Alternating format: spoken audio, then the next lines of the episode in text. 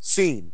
We join Bob and Fred on a stage with a sofa on it. Bob and Fred enter clearly having had a disagreement of some sort. It's just not accurate, I'm afraid. Oh, come on, what does it really matter?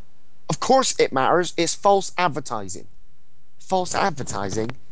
Yes, it's false advertising. Good evening, ladies and gents. Sorry about this, but Bob and I are having a disagreement about today's game. It's only a disagreement if neither person is right.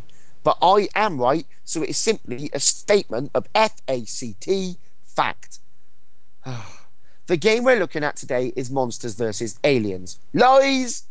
Which is based on the DreamWorks animation of the same name. All lies!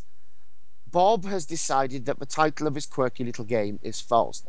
It is! It's not monsters versus aliens, it's four monsters versus one alien and his legion of robots. Doesn't quite have the same ring to it, though, does it? Monsters versus aliens and robots.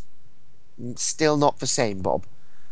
Well, maybe not, but I still think they should have gotten round it.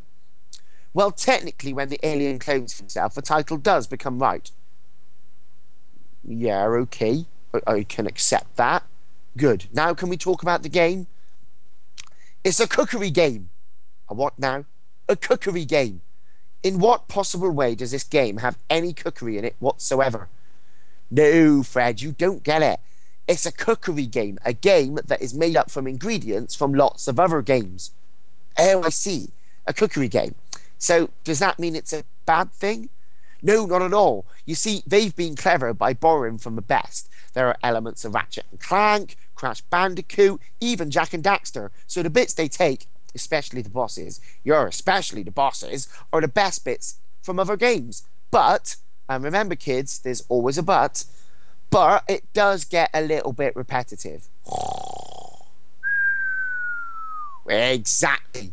Once you've played the first few levels, you know what you're going to get for the rest of the game. So you like it? I liked it a lot, even more so now the title issue has been successfully resolved for me. But um, remember, kids, there's Will You Shut Up? But I didn't love it. So if your kids like the movie and they like games with funny characters, then they'll love this. Next time, we're going to be looking at the different ways in which to silence